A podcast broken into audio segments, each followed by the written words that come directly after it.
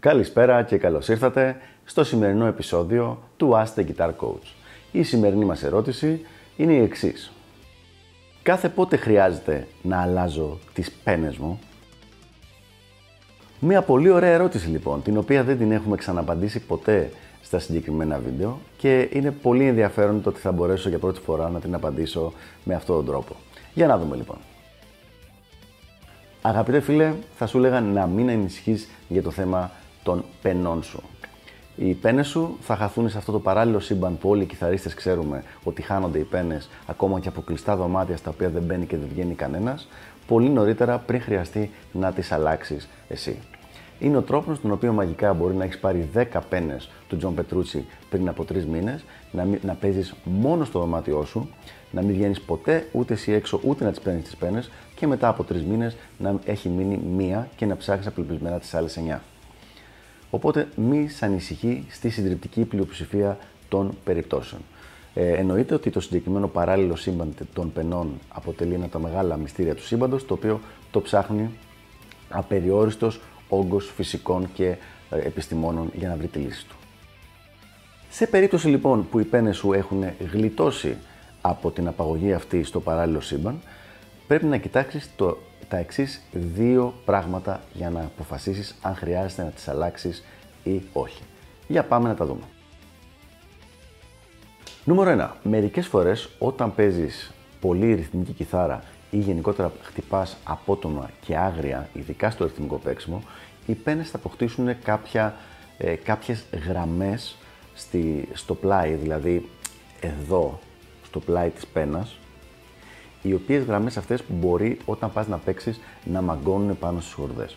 Όταν συμβεί αυτό το πραγματάκι, η πένα αυτή είναι καιρός να βγεις στη σύνταξη και να την αφήσεις πια στην ησυχία της, να τη βάλεις κάπου στον τοίχο, έτσι ώστε να φαίνεται και να θυμάσαι όλα τα χρόνια τα οποία σε βοηθούσε να γίνεις χαρούμενος με την κιθάρα, αλλά δεν, είναι πια, δεν μπορεί πια να χρησιμοποιηθεί. Είναι η ώρα να πάρεις μια καινούρια. Δηλαδή, εκείνη τη στιγμή, αντί να προσπαθείς να την γυρίζει από τη μια και από την άλλη, μπας και βγει καλός ο ήχος. Αυτός είναι ο πρώτος λόγος για να αλλάξει πένα. Ο δεύτερος λόγος είναι για ανθρώπους που ασχολούνται πολύ με το τεχνικό κιθαριστικό παίξιμο. Για τους normal παίχτες δεν υπάρχει κανένα πρόβλημα, παραμένουν μόνο στον πρώτο λόγο.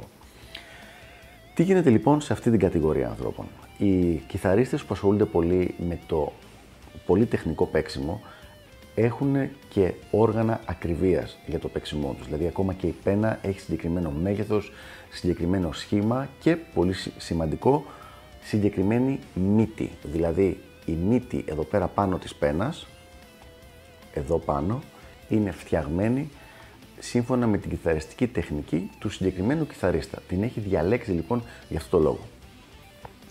Μετά από κάποιο καιρό παίξήματος, βέβαια τώρα μιλάμε από αρκετούς μήνες, και συνήθως για κάποιον ο οποίος παίζει αρκετές ώρες την ημέρα. Ε, η μύτη αυτή θα έχει φαγωθεί.